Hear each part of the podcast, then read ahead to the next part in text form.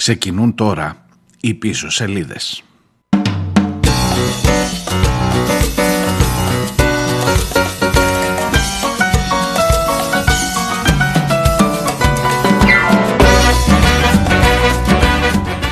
Καλώς τους, καλώς ήρθατε. Τρίτη και 19 ο Οκτώβριος. Ακούτε πίσω σελίδες. Και έρχομαι με λίγο έτσι ανάμεικτα συναισθήματα, με περίεργες σκέψεις, με λίγο Διλήμματα σε ό,τι αφορά την επιλογή της σημερινής θεματολογίας.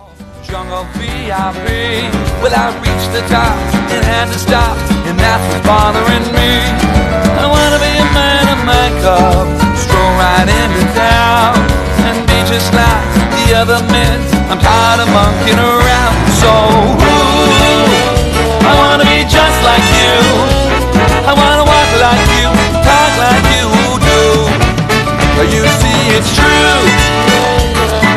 An ape like me can learn to be human too.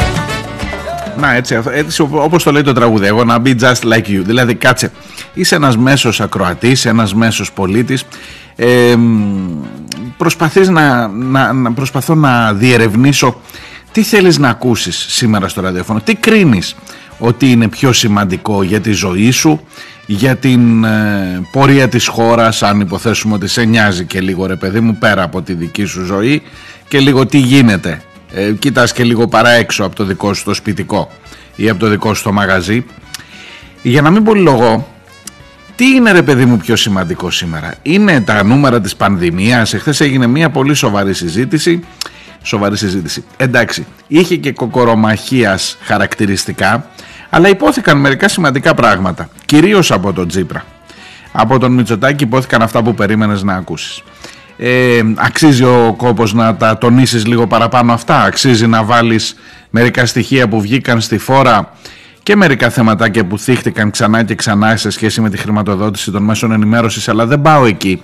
Πάω στα στοιχεία των ανθρώπων, στους αριθμούς των ανθρώπων που πέθαναν μέσα στην πανδημία και όχι μόνο από κορονοϊό.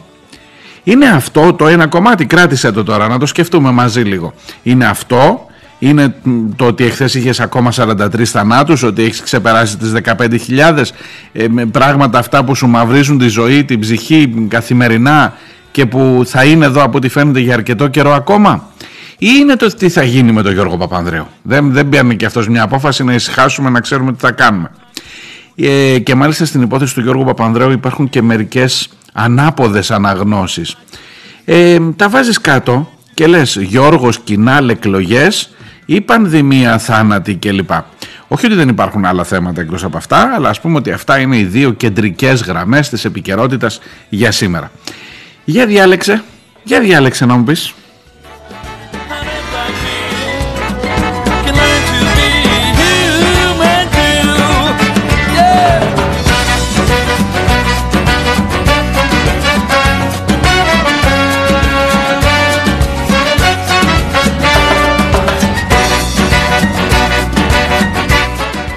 Μου πεις γιατί να αποκλείει το ένα το άλλο. Όπως μου είπε και ο Μητσοτάκης στο Αρκαλοχώριο, όταν ρώτησε για φρεγάτες ή σπίτια για τους σεισμόπληκτους. Ε, εγώ δεν είπα να αποκλείσει, θα τα πούμε και τα δύο. Αλλά ποιο θα βάζε πρώτο, ρε παιδί μου, πες ότι είσαι συντάκτη της εκπομπής. Ποιο θα βάζε πρώτο, το Γιώργο ή την πανδημία; Ε, για να μην σας ταλαιπωρώ, έχω μια υποψία ότι δυστυχώς, δυστυχώς, τα θέματα του Γιώργου και τα θέματα του Πασόκ γενικά και όλες αυτές οι εξελίξεις εκεί γύρω. Ε, πώς να το πω δεν θα λέγα ενδιαφέρουν πιο πολύ τον κόσμο. Τσιγκλάνε λίγο την, γιατί η πανδημία είναι εκεί. Θα την έχεις και θα την έχεις θα έχουμε πει, τα έχουμε ξαναπεί. Παρόλο που υπάρχουν καινούργια πράγματα που εγώ τα άκουσα χθες για πρώτη φορά και είναι σημαντικά. Αλλά τελικά θα πέσω στη λούμπα κι εγώ δεν θα το αρνηθώ, δεν θα αποφύγω. Και θα ξεκινήσω με τον Γιώργο τον Παπανδρέου και θα σας πω μερικές ανάποδες αναγνώσεις γιατί μου ήρθε και αυτό το συνέστημα χθες.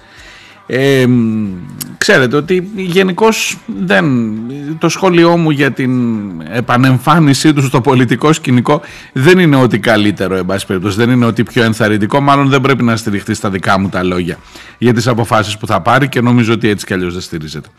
Αλλά διάβασα και λίγο ανάποδα χθες ε, την όλη αυτή υπόθεση του Γιώργου Παπανδρέου. Θα μου πεις τώρα, Όπα, τι ετοιμάζεσαι να μας πεις; Εχθές τον πέρναγε γενναίε 14. Σήμερα ετοιμάζεσαι να μου τον υποστηρίξεις; Όχι, όχι. Αλλά μισό λεπτό. Μισό λεπτό. Δικαίωμα. Αν έχετε λίγο υπομονή.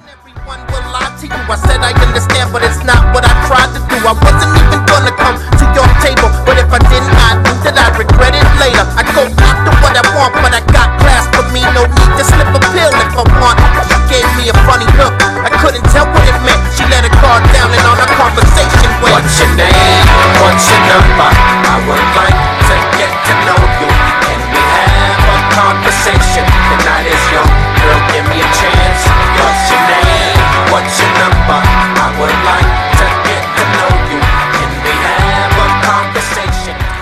Καταρχάς είμαι ο Μάριος Διονέλης. Κατά δεύτερον ακούτε πίσω σελίδες. Πίσω σελίδες.gr είναι το site της εκπομπής. Είπαμε τρίτη 19 Οκτώβριος. Σήμερα η επόμενη από τα 40 χρόνια της μεγάλης νίκης του Πασόκ το 1981. Το είπε και ο ίδιος, μην νομίζετε ότι παραβιάζαμε ανοιχτές θύρες εχθές.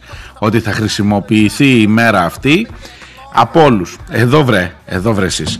Ο άλλος για να δείτε τι τραβάνε αυτοί οι Πασόκοι έρημοι ο άλλος πήγε τη μέρα που περιμένουμε όλοι τον Γιώργο Παπανδρέου. Ο Λοβέρδος πήγε στο Καλέτζι Αχαΐας που είναι ο τόπος καταγωγής των Παπανδρέου και φωτογραφήθηκε μπροστά στο άγαλμα του Ανδρέα. Ανδρέας πάνω στην πρωτομή. Ανδρέας και από κάτω, Λοβέρδος. Για να μας δείξει ότι αυτός είναι πιο κοντά, ξέρω εγώ κάπως έτσι να πιάσει ένα συμβολισμό. Ό,τι μπορούν να πιάσουν τώρα από μία τρίχα να πιαστούν του Ανδρέα Παπανδρέου ε, ο καθένας, άλλος με το όνομα που έχει τη χάρη και άλλος με το όνομα το μικρό το Ανδρέας που έχει τη χάρη ε, θα το χρησιμοποιήσουν. Γιατί νιώθουν, νιώθουν ίσως να έχουν δίκιο δεν ξέρω ότι μετράει, ότι κάνει γκέλ αυτό στον μέσο ψηφοφόρο του Πασόκ που είναι ακόμα προσκολλημένος εκεί δεν αυτό ακούει ο Ανδρέας και εν πάση περιπτώσει έτσι ε, πώς να σας το πω ρίγει, ταράζεται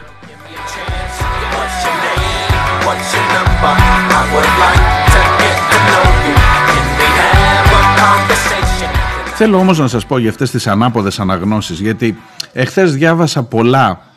Διάβασα πολλά για, το, για την υπόθεση Γιώργος Παπανδρέου και διάβασα, διάβασα πολλά που με έκαναν να σκεφτώ λίγο διαφορετικά. Και θέλω να μοιραστώ μαζί σας τις σκέψεις αυτές. Ε, πώς να σας το πω, είδα ένα, ένα μένος, είδα ένα, μια απαξίωση σε προσωπικό επίπεδο θα μου πεις εντάξει τώρα και εσύ εχθές έβαλες το όλοι στις κάλτσες να μην κάνει ο άνθρωπος ένα σαρδάμ. Αυτό ήταν το ένα από τα 18.000 σαρδάμ. Αλλά τέλος πάντων ένιωσα ειδικά από τον τύπο από τα μέσα ενημέρωσης που είναι κοντά στην κυβέρνηση ένιωσα, πώς να σας το πω ρε παιδί μου, σαν να έχει, μία, σαν να έχει δοθεί μία γραμμή ε, σκίζουμε Γιώργο με το που εμφανίστηκες. Σκίζουμε Γιώργο δηλαδή ήταν λίγο παραπάνω ήταν πολύ παραπάνω από την ε, πώς να σας το πω από την απαξία που η πολιτική του αντίπαλη. Βάλτε με και εμένα σε αυτούς. Εγώ δηλώνω ε, ψηφοφόρος της αριστεράς. Γενικότερα άσε τώρα ποιας αριστεράς θα μου πεις και εσύ. Όχι πάντως αυτής του Γιώργου Παπανδρέου ε, ένιωσα μια απαξία παραπάνω από αυτήν που έχει το πρόσωπο του Γιώργου Παπανδρέου. Σε βαθμό χλέβης, σε βαθμό προσβολής προσωπικής στο πρόσωπο, στο όνομα και άρχισα να σκέφτομαι γιατί. Αυτό το σύστημα εντωμεταξύ των μέσων ενημέρωσης που είναι σε αυτή τη λογική, δηλαδή αν κάνετε μία βόλτα τώρα να δείτε τι, τι, τι, τι γράφτηκε και τι διαβάστηκε προφανώς, από, σας λέω τα πιο light, από το ποιος ασχολείται τώρα με τον Γιώργο Παπανδρέου και τι ανάγκη έχουμε να βλέπουμε τις εκλογές στο Κινάλ και γιατί να είναι θέμα ότι ο Γιώργος Παπανδρέου μέχρι του ότι δεν μπορεί να βάλει την, την αλυσίδα στο ποδήλατο μόνος του ενώ κινείται, σωστό είναι αυτό, μέχρι έτσι μία, πώς να σας το πω, τόσο, τόσο βαθιά και μεθοδευμένη απαξίωση του προσώπου που έκατσα να ξανακούσω τη χθεσινή εκπομπή. Εδώ τις πίσω σελίδες, σας το ομολογώ. Ναι.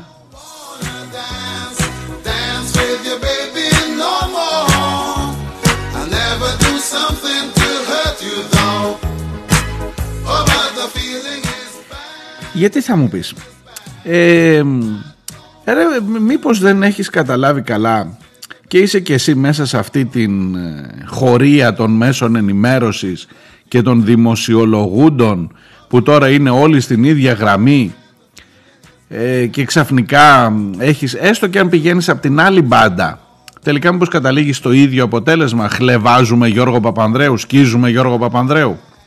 Και προβληματίστηκα σας ομολογώ δηλαδή είδα τόσο μεγάλη επίθεση που με κάνει μου βγάλε έτσι μια, πώς να σας το πω, μια αυτονόητη ε, τάση να υπερασπιστώ τον, ε, τον αμυνόμενο ή αυτόν που δέχεται την επίθεση.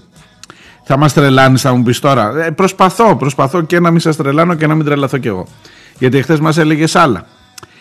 Ε, σε όλο αυτό νομίζω ότι τουλάχιστον καλό είναι να βάζουμε τα πράγματα στη σωστή τους βάση. Και να, δια, να προσπαθείς να δεις όχι ποιες είναι οι ειδήσεις. Δηλαδή, τι να σας πω τώρα, το διάγγελμα που έκανε χθες, διάγγελμα αυτό από το Facebook τώρα για την 18 ε, Οκτωβρίου, φαντάζομαι τα έχετε δει. Τις εξελίξεις, ότι δεν ανακοίνωσε και ότι περιμένουμε από ώρα σε ώρα, τα έχετε δει. Προσπαθώ να δω τι σημαίνει, τι σημαίνουν οι ειδήσεις που διαβάζουμε. Ή τουλάχιστον για να είμαι πιο σεμνός, τι νομίζω εγώ ότι σημαίνουν οι ειδήσεις. Δεν σημαίνει ότι επειδή το νομίζω εγώ είναι και αυτό το σωστό.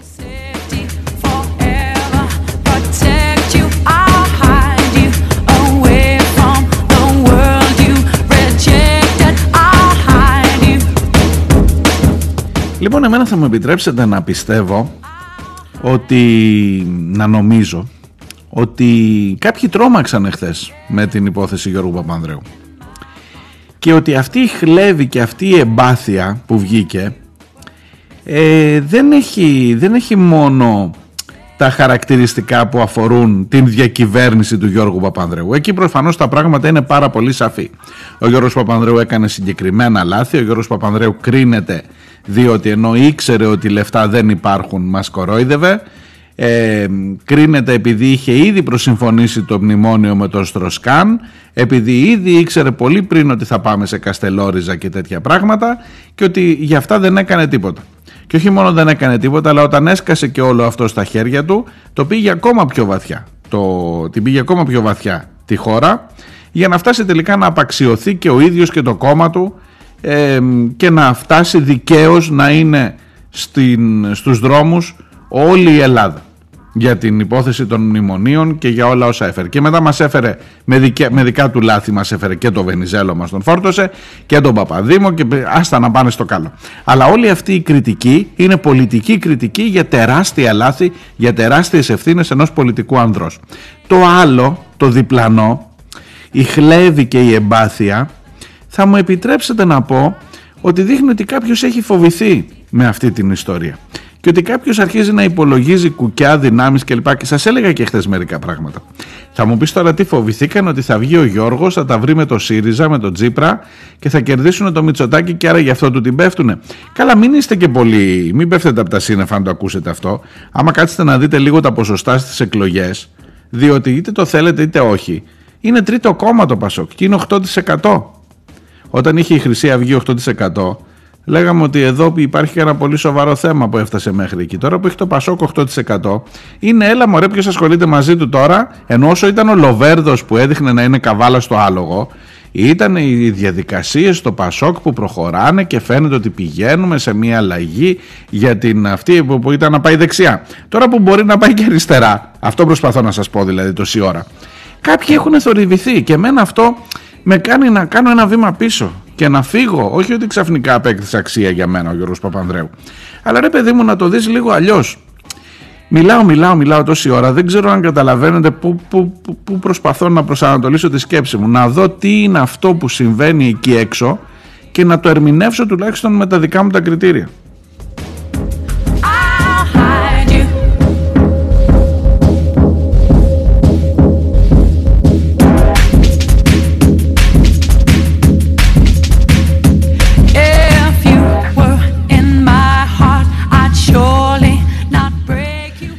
Πάντως τον εκλογικό χάρτη, ξαναρίξτε μια ματιά, τα site είναι εκεί, υπάρχουν τα αποτελέσματα. Η Νέα Δημοκρατία στις εκλογές πήρε 39,85%, ο ΣΥΡΙΖΑ πήρε 31,53% και το Κινάλ πήρε 8,10%.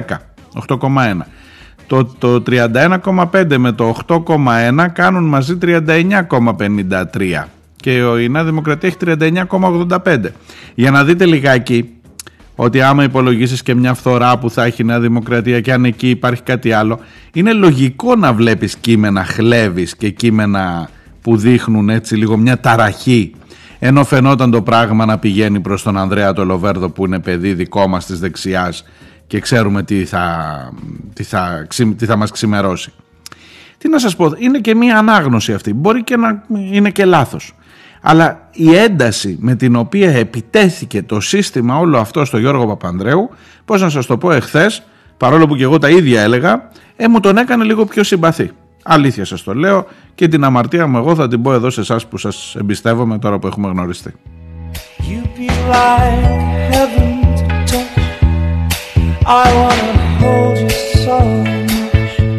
At I thank God I'm alive. You're just too good to be true. Can't take my eyes off of you. Part of the way that I stand, there's nothing else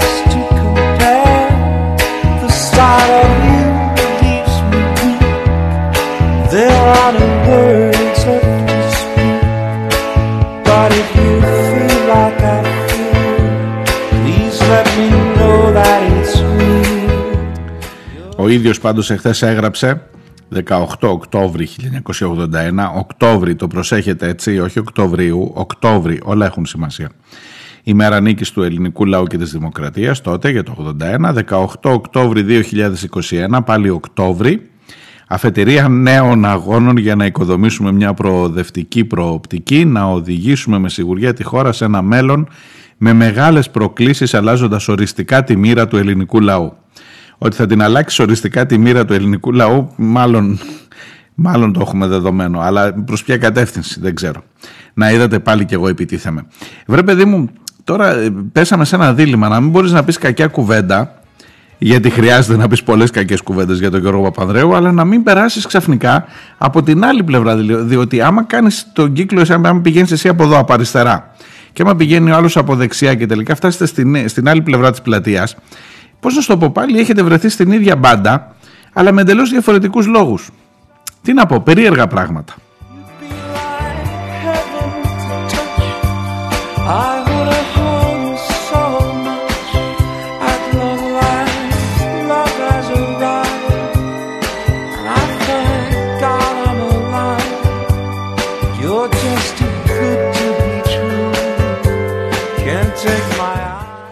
Μήπως έπρεπε να βάλω πρώτη την πανδημία και τους 8.500 θανάτους παραπάνω που είχαμε από όχι COVID περιστατικά που είναι ένα συγκλονιστικό νούμερο για τη ζωή μας και για το μέλλον αυτής εδώ της χώρας περισσότερο από τις εξαγγελίες του Γιώργου Παπανδρέου;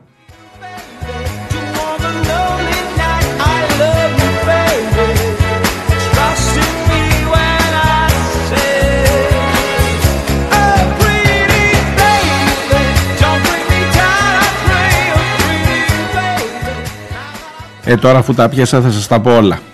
Δήμητρα Λιάννη Παπανδρέου. Για να δείτε τι ζούμε σε αυτή τη χώρα. Για να δείτε τι ζούμε σε αυτή τη χώρα. Με αφορμή αφού εμφανίστηκε ο Γιώργος Παπανδρέου, εμφανίστηκε και η Δήμητρα Λιάννη Παπανδρέου. Και έχει κάνει μία ανάρτηση παιδιά τι να σας πω, δηλαδή δεν ξέρω η Δήμητρα Λιάννη Παπανδρέου μάλλον ίσως να έχω χάσει εγώ μερικά επεισόδια αλλά φαίνεται ότι έχει, έχει φύγει προς, δηλαδή τι να σου πω, είναι μάλλον ε, προς ελληνική λύση, κάπου εκεί τη βλέπω για να μην σου πω ας πούμε, δηλαδή μετά τη Νέα Δημοκρατία, πιο πέρα, δηλαδή α, ακραίο, άκρα δεξιά σε ό,τι αφορά την, τουλάχιστον το εθνικό. Καθίστε να σας διαβάσω να βάλετε εσείς, να μην βάζω εγώ ταμπέλες, εντάξει. 40 χρόνια μετά τη μεγαλειώδη νίκη του Πασόκ το 81, είδατε και η Δήμητρα εκεί αναφέρεται, η ιστορία επαναλαμβάνεται σαν φάρσα, καθώς ο Γιώργος Παπανδρέου, έχοντας την ιστορική απαξίωση στο πρόσωπό του, διχάζει και αποσυνθέτει ό,τι απέμεινε από το Πασόκ. Ενώ έχει ένα ακόμα προσυπογεγραμμένο γραμμάτιο, για να δούμε ποιο, να εκχωρήσει την ΑΟΣ και τους ελληνικούς υδρογονάνθρακες στην Τουρκία. Όπα παιδιά σιγά ενδιαφέρεται η Δήμητρα για τον, ε, για την ΑΟΣ και τους υδρογονάνθρακες στην Τουρκία. Δεν ξεχνάμε ποτέ ότι απαρνήθηκε ολοκληρωτικά την πολιτική παρακαταθήκη του Ανδρέα, υποστήριξε το ανθελληνικό ναι στο κατάπτυστο σχέδιο Ανάν, προώθησε το υποτακτικό ναι στο δημοψήφισμα του 2015, χαιρέτησε ως θετικό το εθνικό μειοδοτικό ναι στα Σκόπια, ώστε να ονομάζεται Μακεδονία, και ότι εκφέρει αδίστακτα και καθημερινά το προκλητικό ναι στην παγκόσμια διακυβέρνηση. Όπα, κάτι για Σόρος περίμενα να ακούσω μετά. Δεν, δεν το έφτασε μέχρι εκεί. Ε, όχι, λέει η Δήμητρα. Ο λαός έχει και μνήμη και κρίση. Οι ανδρεϊκοί δημοκράτες πατριώτες παραμένουν πολιτικά ορφανοί και αυτός δι, σταθερά διαχρονικός ιδεολογικός αντίπαλος και πολέμιός τους. Τι να σας πω, ε, εκεί κατέληγε και η χθεσινή εκπομπή, τι να σας πω, εγώ σηκώνω τα χέρια ψηλά. Ε, ναι, και ομοίως και τώρα και σήμερα. Con mi mano derecha abro la puerta. Mi madre me recibe con un periódico y una carta. Veo fotos de mi padre abatidos por disparos. De momento yo ya espero que mis lágrimas caigan, me preparo. Me sorprende que mis ojos estén secos y mi alma esté calmada. En mi cuerpo no hay dolor por una persona ya olvidada. Staring outside, there was something I realized. Tomorrow the sun will rise. Together we'll see the beauty of eternity. Τι να σου πω, κάτσε να πάρω το τελευταίο. Μάλλον όχι το τελευταίο, το πρώτο τελευταίο, γιατί για την παγκόσμια διακυβέρνηση, άσε τώρα μην το πιάσουμε, θα φύγουμε πάρα πολύ έξω. Τι, ποια είναι η παγκόσμια διακυβέρνηση, το... Ε, πάμε λίγο στο μακεδονικό που το έχουμε λίγο καλύτερα. Γιατί με το- και το να μπεις στο μυαλό της Δήμητρας Λιάννη Παπανδρέου τώρα θα μου πεις δύσκολη κατάσταση. Ε, το ότι ο Γιώργος, αν είχες να του καταλογίσεις ένα καλό, είναι ότι σε αυτή την ιστορία και ο Γιώργος, θυμάστε τότε ήταν πολλοί που πηγαίναν όλοι για πρόεδροι, που ήταν συν, συν, συνιστώσεις εκεί μες στο Κινάλ, εκεί τους βρήκε το μακεδονικό αυτούς, που ήταν και ο Θοδωράκης μέσα, που ήταν και ο Καμίνης, που ήταν χαμό σας λέω, και ο Γιώργος με το κίδισό του. Ε, και τότε ενώ όλοι κάτσανε σε ένα τραπέζι και είπαν τι να κάνουμε με τον Τζίπρα που θέλει να πάει να φέρει να, να κάνει Βόρεια Μακεδονία οι περισσότεροι εκεί μέσα είπαν ναι, σωστή κίνηση είναι αυτή. Τελικά το Πασόκ, το Κινάλ, είπε όχι στη συμφωνία. Αλλά δεν βαριέσαι τώρα, εντάξει, τώρα του καταλογίζει η Δήμητρα ότι ήταν με το ναι για τα Σκόπια. Δηλαδή δε, δε σήμερα ποιος είναι ακόμα, ούτε η Νέα Δημοκρατία. Ακόμα και η Νέα Δημοκρατία. Η Βόρεια Μακεδονία θέλει να μην την πει, αλλά θα την λέει, θα την πει τελικά ε, την συμφωνία την τιμά που ήταν υποτίθεται ότι θα την καταργήσουμε και κατεβαίναμε στα συλλαλητήρια με το 1 εκατομμύριο κόσμο. Ποιος είναι σήμερα που λέει ακόμα ότι ήταν κακή αυτή η συμφωνία για, τα, για την ε, Βόρεια Μακεδονία; Ε, ούτε είναι το άκρο της Νέας Δημοκρατίας, από- γι' αυτό σας λέω ελληνική λύση και πέρα. Η Δήμητρα τώρα από αυτή τη λογική απα- απα- έρχεται από εκεί, και καταλάβατε, από πολύ δεξιά να πει όχι στα σχέδια του Γιώργου Παπάνδρεου. Τι να σας πω, άβυσος η ψυχή του ανθρώπου και του Πασόκου ιδιαίτερα.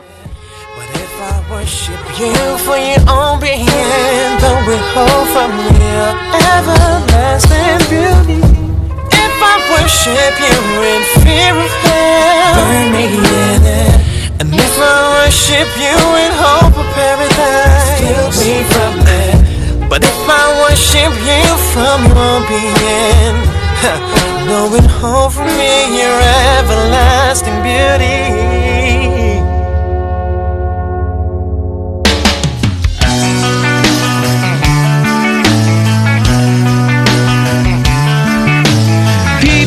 Boat on the way to Havana. I used to make a living man picking the banana. Now I'm a god for the CIA.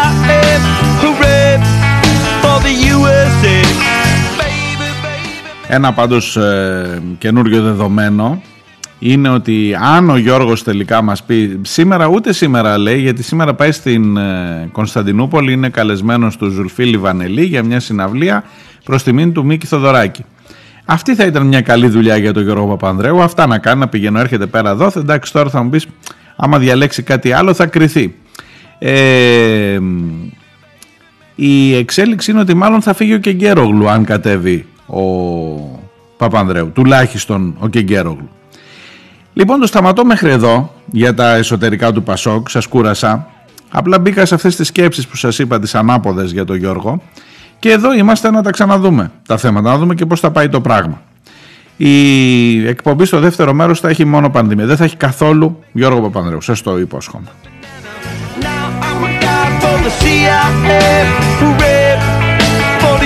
Now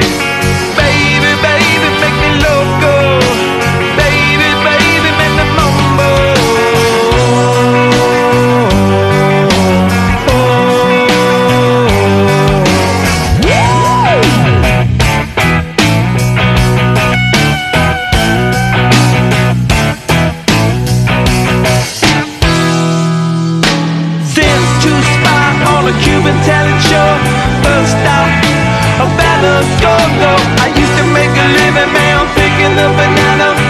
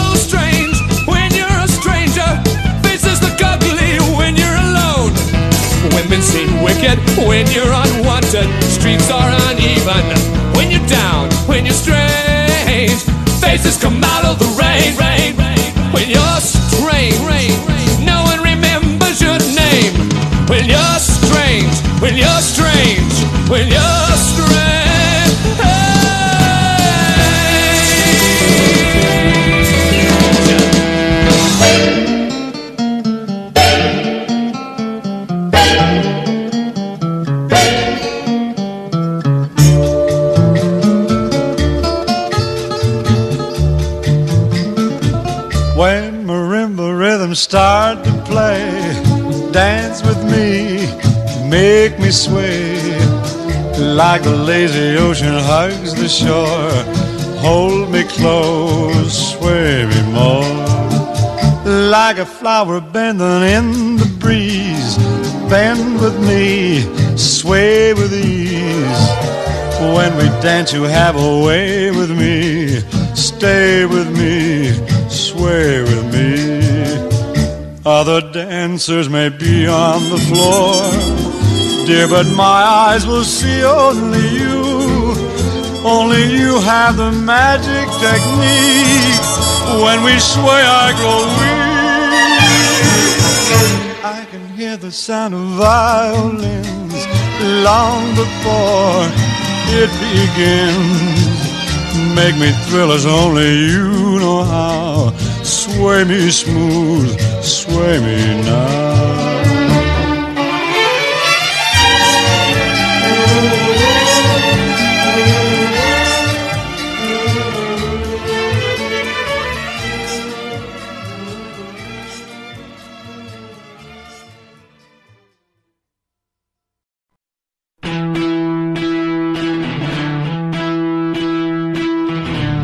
Από Δευτέρα μέχρι Παρασκευή για μία ώρα τη μέρα ακούτε πίσω σελίδες. Come on, all good workers, this year is our time. Now there's folks in Washington who care what's on our minds. Είμαι ο Μάριος Διονέλης και νομίζω πως οι σημαντικές ειδήσεις είναι γραμμένες στα ψηλά, στις πίσω σελίδες της επικαιρότητας, σε αυτές που σε κάνουν να αποφασίσεις με ποιους πραγματικά είσαι.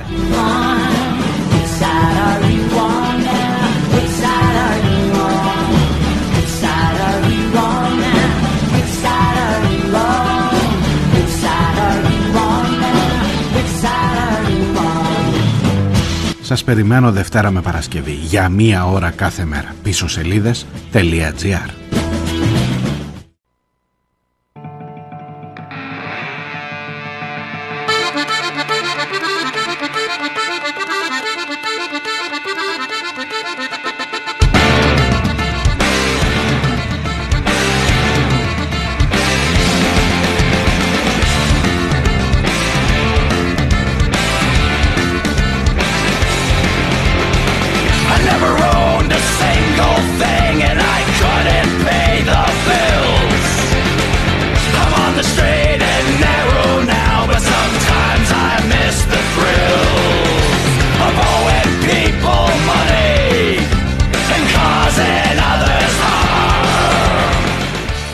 Θυμωμένοι μπήκαν εδώ στο δεύτερο μέρος οι Dropkick Murphys.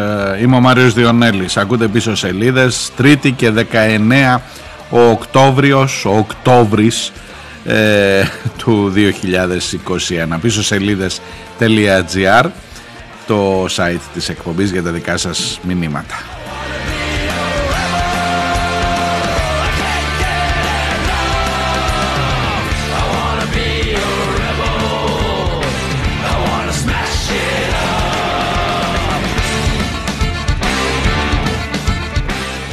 Λοιπόν, εχθές στην συζήτηση στη Βουλή για τα της πανδημίας ήταν απάντηση του Πρωθυπουργού σε επερώτηση του Αλέξη Τσίπρα, του αρχηγού της αξιωματικής αντιπολίτευσης. Ε, μπήκαν μερικά ζητήματα που δεν τα έχουμε ακούσει συχνά. Ιδιαιτέρως δε, εκείνο το νούμερο των 8.500, των 8.405 για την ακρίβεια, ανθρώπων που πέθαναν σε αυτήν εδώ τη χώρα ως πλεονάζουσα θνησ- θνησιμότητα. Τι σημαίνει αυτό; Σημαίνει ότι με βάση έναν μέσο όρο θανάτων, γιατί κάθε δεν πέθαναν μόνο 8.400 στη χώρα, με βάση έναν μέσο όρο θνησιμότητας στην χώρα, ε, τα τελευταία πέντε χρόνια, από το 2015 μέχρι το 2019, διαπιστώνεις ότι την φετινή χρονιά, την περσινή μάλλον, το 20 που ολοκληρώθηκε, έχουν φύγει 8.500 άνθρωποι παραπάνω. Και διαπιστώνεις επίσης με βάση επιστημονικές μελέτες ότι από αυτούς το 45% σχεδόν η μισή δεν ήταν με αιτία τον κορονοϊό. Τι σημαίνει αυτό πρακτικά για να μην σας μπερδεύω με νούμερα και αυτό ήταν η συζήτηση που έγινε χθες στη Βουλή ή μάλλον αυτό ήταν ένα κομμάτι της συζήτησης που έγινε χθες στη Βουλή είναι ότι το γεγονός ότι έχεις δώσει όλο σου το ενδιαφέρον στον κορονοϊό έχει αφήσει απ' έξω από το σύστημα υγείας συγκεκριμένους ανθρώπους με συγκεκριμένες παθήσεις που δεν είναι κορονοϊός και που τελικά πολλοί εξ αυτών, πάρα πολλοί εξ αυτών, πέθαναν χωρίς να προλάβουν καν να πάρουν ιατρική φροντίδα. Καταλαβαίνετε τι σημαίνει αυτό για μια χώρα που θέλει να είναι ευρωπαϊκή, δυτική κλπ. κλπ, κλπ. Συν όλα τα νούμερα που φαίνεται ότι το τελευταίο διάστημα είναι εξαιρετικά επιβαρυντικά. Βεβαίως, δεν θα ακούσετε όλη αυτή τη συζήτηση, θα την ακούσετε πολύ λίγο σε ό,τι αφορά γιατί ξέρετε ότι τηλεοπτικός χρόνος δεν, προ- δεν, έτσι, δεν ε, έχει την δυνατότητα να βάλει όλες τις ομιλίες, ολόκληρες τις ομιλίες αλλά δεν είναι καν και αυτό το κομμάτι που έγινε. Αν υποθέσεις ότι κάνεις ρε παιδί μου ένα ρεζουμέ τι είπε ο ένας τι είπε ο άλλος. Πάρα πολύ λίγα πράγματα για αυτούς τους 8.500 ανθρώπους. Και είναι κρίμα ειλικρινά γιατί είναι ένα τεράστιο ζήτημα μετά ο Μητσοτάκης είπε ότι δεν έχετε αυτά τα στοιχεία, τα αμφισβήτησε, δεν είναι στοιχεία αυτά που δίνετε και δεν έχετε να πείτε τίποτα ε, και δεν, ε, δεν ισχύουν αυτά και φέρτε τα να τα καταθέσετε στη Βουλή, του είπε ο Μητσοτάκης του Τσίπρα.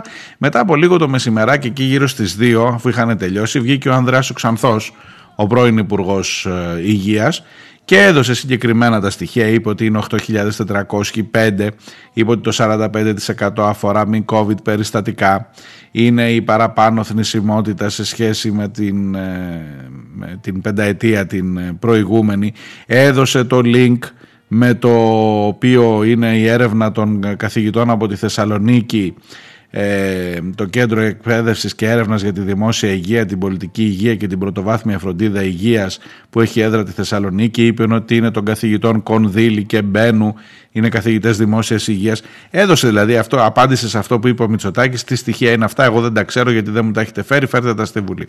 Και τα πήγανε. Και δείχνει, τουλάχιστον μετά μέχρι τώρα έτσι όπως φαίνεται και εγώ σας λέω χθες είδα πιο αναλυτικά γι' αυτό και επί αυτού του ζητήματος γιατί συνήθως δεν είναι και πολύ χρήσιμες συζητήσεις στη Βουλή για να βγάλεις ουσιαστικά συμπεράσματα εννοώ αλλά επί αυτού του θέματος ήταν και παρά ήταν η συζήτηση εχθές χρήσιμη and all that jazz. Watcha! And all that jazz.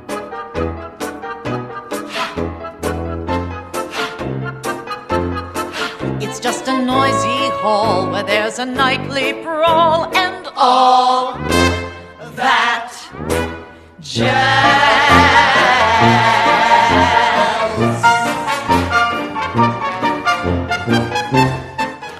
Και προσέξτε, αν βιαστείτε να συγκρίνετε με την ε, Ευρωπαϊκή Ένωση, διότι προφανώς σε όλες τις χώρες, όλου του κόσμου, όχι μόνο της Ευρωπαϊκής Ένωσης, τα συστήματα υγείας κοβιντοποιήθηκαν, αν, αν είναι δόκιμος ο όρος αυτός. Δηλαδή, έριξαν όλο τους το βάρος στον κορονοϊό. Ε, ή έριξαν πολύ μεγαλύτερο βάρος στον κορονοϊό. Λοιπόν, ο μέσος όρος στην Ευρώπη για την περασμένη χρονιά, στην Ευρωπαϊκή Ένωση, ο μέσος όρος, προσέξτε δεν θέλω να σας μπερδέψω πολύ με νούμερα, ο μέσος όρος της επιπλέον θνησιμότητας, της υπερβάλλουσας θνησιμότητας, ήταν ένα 20% παραπάνω, δηλαδή από άλλες αιτίες πέθαναν 20% άνθρωποι περισσότεροι από ό,τι πέθαναν τα προηγούμενα χρόνια σε όλες τις χώρες της Ευρωπαϊκής Ένωσης. Λοιπόν στην Ελλάδα είναι 45,2 το ποσοστό αυτό. Πέθαναν αυτό το 20% και πέθαναν και άλλο, άλλο ένα 20% και άλλο ένα 5,2. Και άρα λοιπόν τα νούμερα αυτά λένε ότι εδώ πέρα άφησε τον κόσμο αβοήθητο. Είδες τι έκανες με την πανδημία. Στην αρχή πήγε καλά αλλά έχεις φτάσει να έχεις 15.500 νεκρούς. Και έχεις και άλλους νεκρούς που δεν είναι από κορονοϊό που είναι πολύ περισσότεροι από αυτούς που θα είχες σε μια αυξημένη περίοδο ε, σε, που θα, δικαιολογεί, θα δικαιολογεί το με μια αυξημένη θνησιμότητα. Και κατά 25,2% παραπάνω από αυτή την αυξημένη θνησιμότητα που είχαν έτσι και αλλιώς όλες οι υπόλοιπες χώρες της Ευρωπαϊκής Ένωσης λόγω του κορονοϊού για τις άλλες αρρώστιες. Ε, δεν πάνε καλά τα πράγματα. Πώς να το κάνουμε τώρα;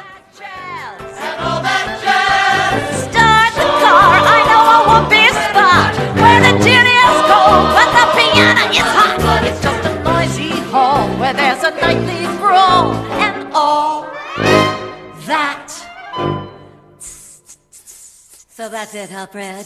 Yeah, I'm afraid so, Roxy. Oh, Fred. Oh, Fred. Yeah? Nobody walks out on me.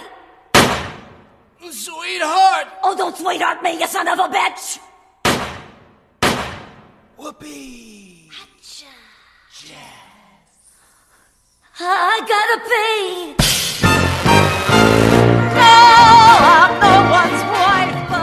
Τον έφαγε λάχανο η Sweetheart εδώ όπως καταλάβατε.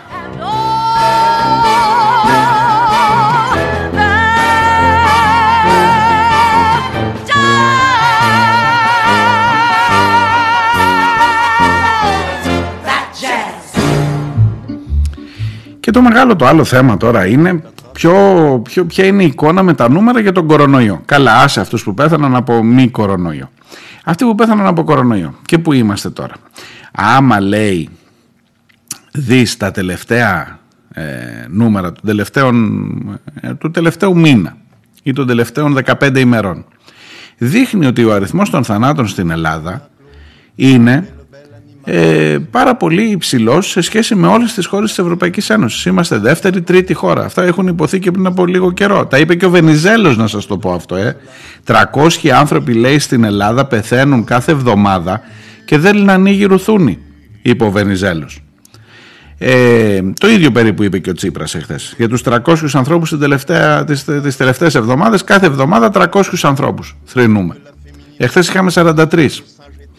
Προσέξτε τώρα, Ε, εκεί γίνεται η ρελάνσα από το Μητσοτάκι που λέει ναι αλλά άμα βάλεις τον συνολικό αριθμό θανάτων σε σχέση με το εκατομμύριο θυμάστε τότε που πανηγύριζε ο Άδωνης για το Βέλγιο ότι δεν έχουμε γίνει και Βέλγιο άμα τα βάλεις από την αρχή της πανδημίας καλά είμαστε κάτω από το μέσο όρο ναι αδερφέ σωστό γιατί βάζεις το πρώτο διάστημα που όντως πήγαμε πολύ καλά Πέρυσι τέτοια εποχή, είπε ο Τσίπρας, σκεφτείτε το λίγο, πέρυσι τον Οκτώβρη τον Περσινό που υποτίθεται ότι ανεβαίναμε με τη Θεσσαλονίκη, με όλα αυτά που γίνανε, με το αυτό πριν έρθει το, το κύμα το καλό καλό, είχαμε 400 νεκρούς.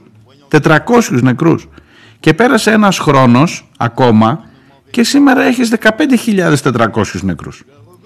Δηλαδή, προφανώς το τελευταίο διάστημα τα έχεις πάει πολύ πολύ χειρότερα από τους υπόλοιπους που πηγαίνανε χάλια και που πανηγύρισες ότι δεν είσαι τόσο χάλια. Όχι λέει άμα συγκρίνεις το όλο τώρα εσύ πρέπει να είσαι ο νεκρός του κορονοϊού που θα είναι πιο ικανοποιημένος τουλάχιστον ότι ρε παιδί μου δεν είναι στη μεγάλη στατιστική, είναι στη μικρή, δεν είναι στη μικρή την τωρινή. Στη μεγάλη στατιστική δεν είναι δηλαδή σε αυτούς που λέει στο, στο εκατομμύριο χάνουμε τέσσερις την ε, εβδομάδα ενώ στο εκατομμύριο από την αρχή της πανδημίας έχουμε χάσει πολύ λιγότερους και πρέπει να είσαι χαρούμενος. Δηλαδή πεθαίνεις με τη χαμηλή στατιστική. Πώς να σου το πω, όχι με την υψηλή στατιστική. Και αυτή είναι η κουβέντα που έγινε. Αυτά ήταν τα επιχειρήματα που είπε ο Μητσοτάκης εχθές και από εκεί και πέρα αρχίζεις να ανοίγεις και άλλα και άλλα και άλλα. Δηλαδή πόσο γρήγορα άνοιξες το τουρισμό, πόσο γρήγορα άνοιξες την εστίαση, τι έκανες με τον εμβολιασμό, πού έδωσες λεφτά για, την, ε, για το πρόγραμμα εκεί, άλλη κουβέντα μεγάλη για τα μέσα ενημέρωσης. Και η αλήθεια είναι ότι όλο αυτό πολύ πολύ μικρό κομμάτι σοβαρής συζήτησης πήρε ή θα πάρει ή παίρνει στα κυρίαρχα, ας το πω έτσι, μέσα ενημέρωσης. Ήταν περισσότερο η κοκορομαχία, όχι οι δικές σας ευθύνες, οι δικές μας ευθύνες και φτάνει μέχρι εκεί το ρεπορτάζ και κάπου εκεί τελειώνει και πάμε στο επόμενο θέμα. de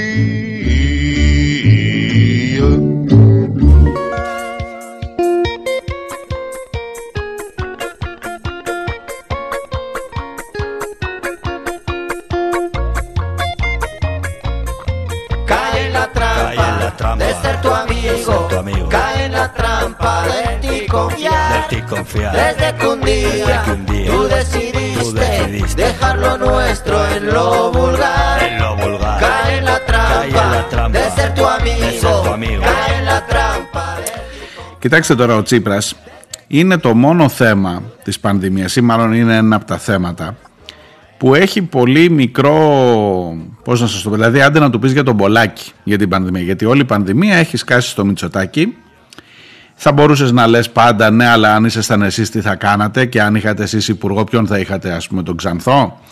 Ε, για να σας πω την αλήθεια, αν ήταν ο Ξανθός, θα ήταν πολύ καλύτερα τα πράγματα. Δεν ξέρω για τον Πολάκη να σας πω, ως αναπληρωτής. Αλλά σε σχέση με Κικίλια και με πολύ περισσότερο με Πλεύρη τώρα, άσε τώρα μην το συζητήσουμε ούτε για αστείο. Οπότε σε αυτή τη σύγκριση είναι ένα προνομιακό πεδίο για την ε, αξιωματική αντιπολίτευση για τον ΣΥΡΙΖΑ να συζητά για την πανδημία διότι άντε τι να της πει να της πει ότι, να του πει του Τσίπρα ότι δεν ε, έπεισε στον Πολάκη να εμβολιαστεί γρήγορα και τον, του τα είπε ήδη για τον Πολάκη δηλαδή. Αλλά και αυτό δεν φτάνει δεν καλύπτει, πώς να σου το πω, δεν καβατζάρει τους, ε, δεν ρεφάρει μάλλον τους 15.000 νεκρούς. Δεν τους ρεφάρει ο Πολάκης, λυπάμαι ε, και τελικά καταλήγεις να του πεις: Ναι, και εσείς στο μάτι κάψατε 100 ανθρώπους. Θυμάστε τι έλεγε ο Χρυσοχοίδης πριν φύγει.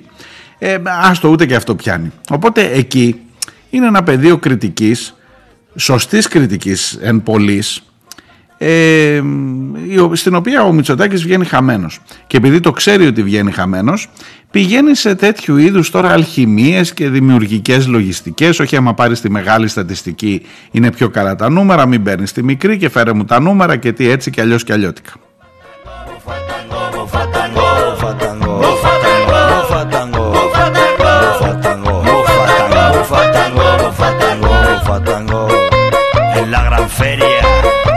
Tú eres el rey y el rey de un día. En la gran feria de la mentira. Yo fui el ciego, el que no sabía.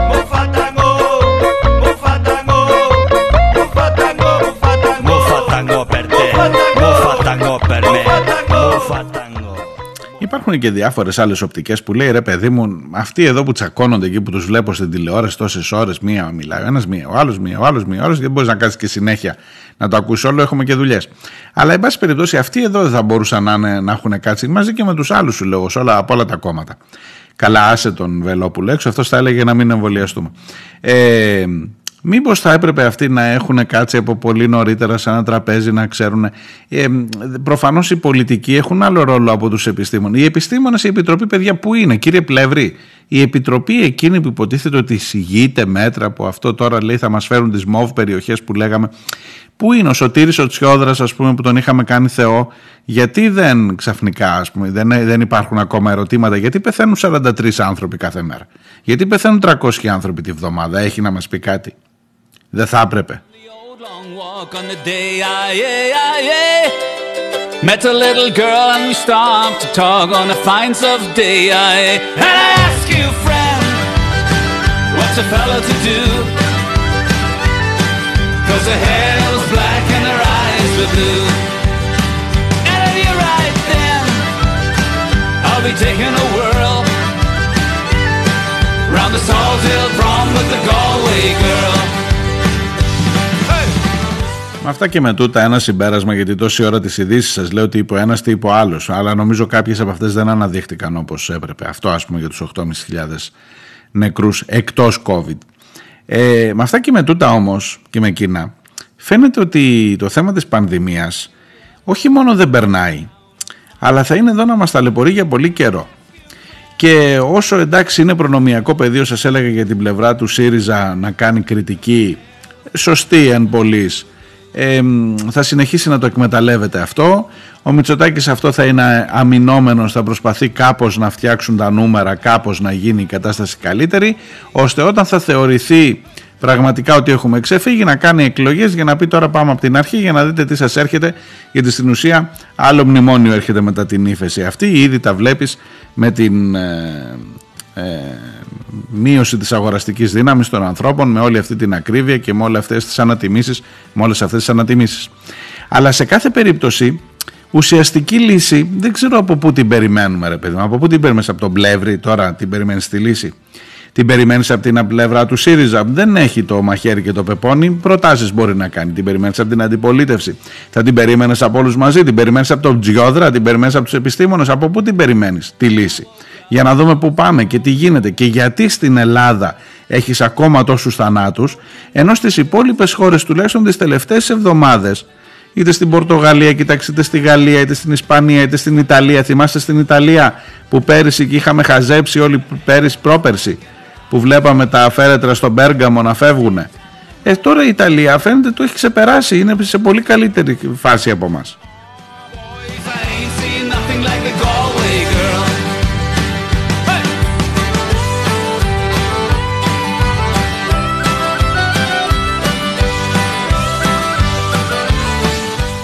Σας δώσω μερικά στοιχεία για να μην νομίζετε ότι τα λέω έτσι από τον αέρα. Οι ημερήσιοι δείκτες του ECDC την εβδομάδα που πέρασε, την εβδομάδα που τελείωσε στις 16 Οκτωβρίου, ε, την ε, Παρασκευή δηλαδή, 16 Οκτωβρίου, στην Ελλάδα κάθε μέρα χάνονταν 3,4 άνθρωποι ανά εκατομμύριο πληθυσμού. Κάθε μέρα. Δηλαδή για κάθε εκατομμύριο όταν έχεις 34 ας πούμε θανάτους κατά μέσο όρο, πάνω να πει ότι είναι 3,4 ανά εκατομμύριο. Το να υπολογίζεις ένα εκατομμύριο σε βοηθά να εξισορροπείς τη διαφορά των πληθυσμό, στον πληθυσμό των χωρών. Λοιπόν στην Ελλάδα την τελευταία εβδομάδα είναι 3,4, 3,4 άνθρωποι. Ο αντίστοιχος αριθμός στην Πορτογαλία είναι 0,7. Στην Ιταλία είναι 0,65.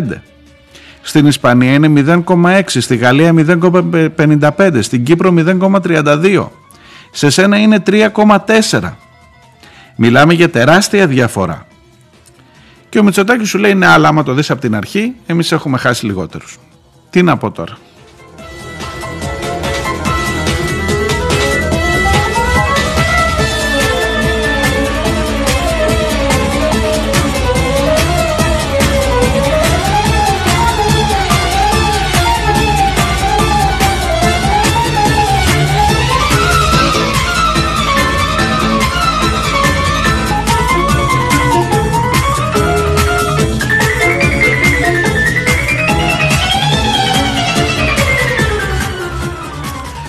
Και την εβδομαδία βάσει των τελευταίων και δεν σας πρίζω με άλλα νούμερα νομίζω το, το βλέπετε όλοι το ζούμε δεν χρειάζεστε εμένα τώρα να σας δίνω στοιχεία.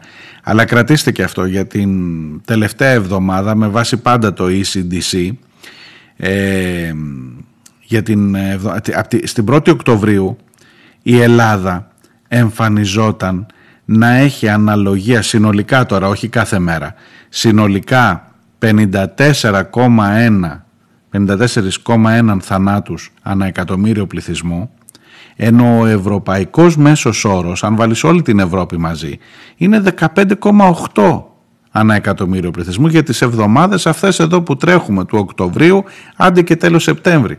Για να δείτε ποια είναι η κατάσταση ακριβώς τώρα. Δεν πολύ φαίνεται αυτό. Και ξέρετε γιατί δεν πολύ φαίνεται, γιατί έχεις δώσει και λεφτά μπόλικα με τη λίστα Πέτσα. Τα είπε και χθες ο Τσίπρας και σε αυτό είχε δίκιο. Τα έδωσε και σε κάτι ψεκασμένους, κάτι Βεργίνα TV που είναι κουμπάρος, λέει του Άδωνη. Δεν θα το δείτε αυτό να παίζει πουθενά τώρα. Δικαίως. Καταλαβαίνω ότι υπάρχει ένα έλλειμμα εκεί ενημέρωσης. Ε, και δεν έχεις, θυμάστε με τη γρήπη όταν είχες 3.000 νεκρούς που ήταν ο Πολάκης και ο Ξανθός στο Υπουργείο Υγείας και ήταν όλη μέρα τα κανάλια ε, νεκροί και να ο αριθμός και μετρούσαν έναν, έναν, έναν, έναν. Και τώρα έχεις φτάσει στους 15.500 και δεν είναι μωρέ θέμα. Εντάξει ας ασχοληθούμε λίγο με τα υπόλοιπα με το τι γίνεται ας πούμε με τα ελληνοτουρκικά ας πούμε. Καταλάβατε κάπως έτσι είναι η κατάσταση τώρα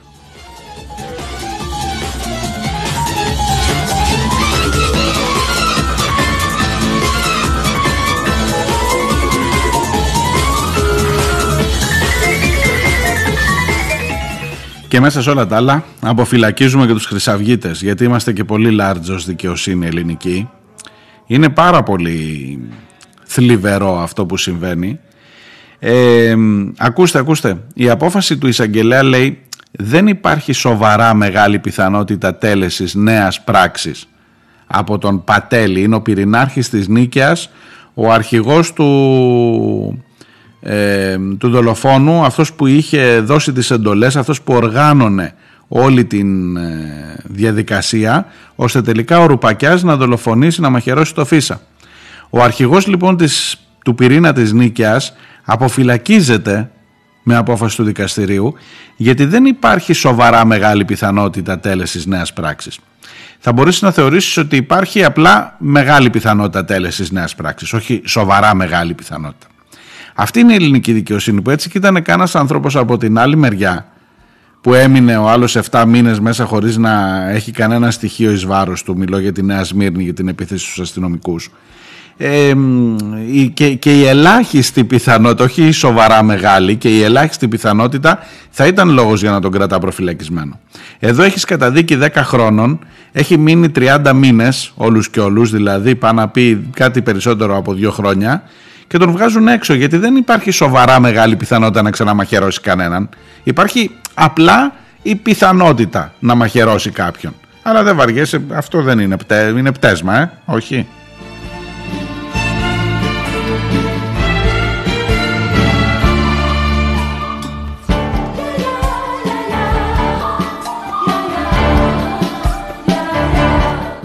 Είναι εντυπωσιακή, μου γράφει ο Χρήστος, οι ρελάνς που κάνουν τα σκουπίδια, εννοώντας τη Χρυσή Αυγή. Απέχουμε πολύ από το βαθύ σκοτάδι. Μάλλον όχι. Χρήστο.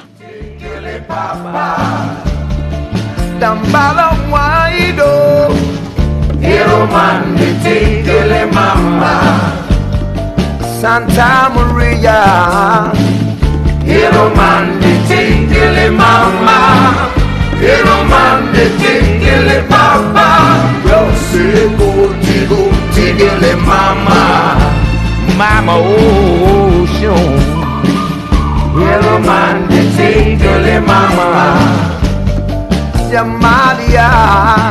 Και μου θυμίζει ο Χρήστος ότι αυτός ο κύριος ο Πατέλης ήταν αυτός που έλεγε ότι κινείται σφάζεται. Ε, αυτός είναι που δεν υπάρχει σοβαρά μεγάλη πιθανότητα να τελέσει ξανά την πράξη του σφαξίματος. Ό,τι κινείται, σε ό,τι κινείται. Ε, η μαγική ελληνική δικαιοσύνη, ναι. Είναι η ίδια δικαιοσύνη που έλεγε ότι δεν είναι ύποπτος φυγής ο Λαγός και ο Χρήστος Παπάς και περάσανε, κόντεψε χρόνος για να τους πιάσουμε. Ε, υπέροχα, υπέροχα περνάμε.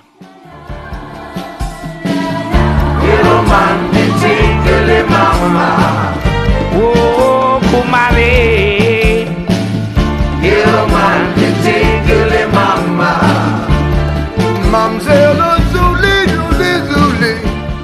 Θα σας αφήσω εγώ κάπου εδώ. Θα τα πούμε αύριο ακριβώς την ίδια ώρα. Να είστε καλά, να προσέχετε. Να περιμένετε με αγωνία τις ανακοινώσεις από τον Γιώργο και γενικώς ε, εύχομαι να πάνε τα πράγματα λίγο καλύτερα. Για να δούμε.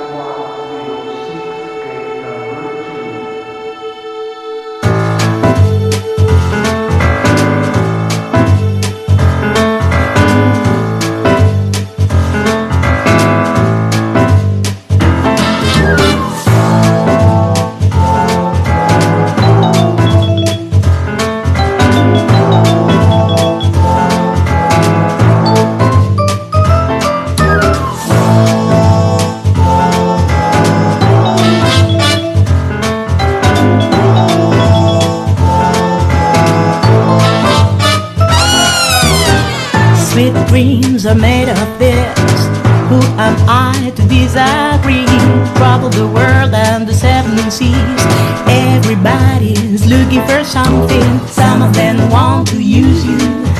Some of them want to get used by you. Some of them want to abuse you. Some of them want to be abused.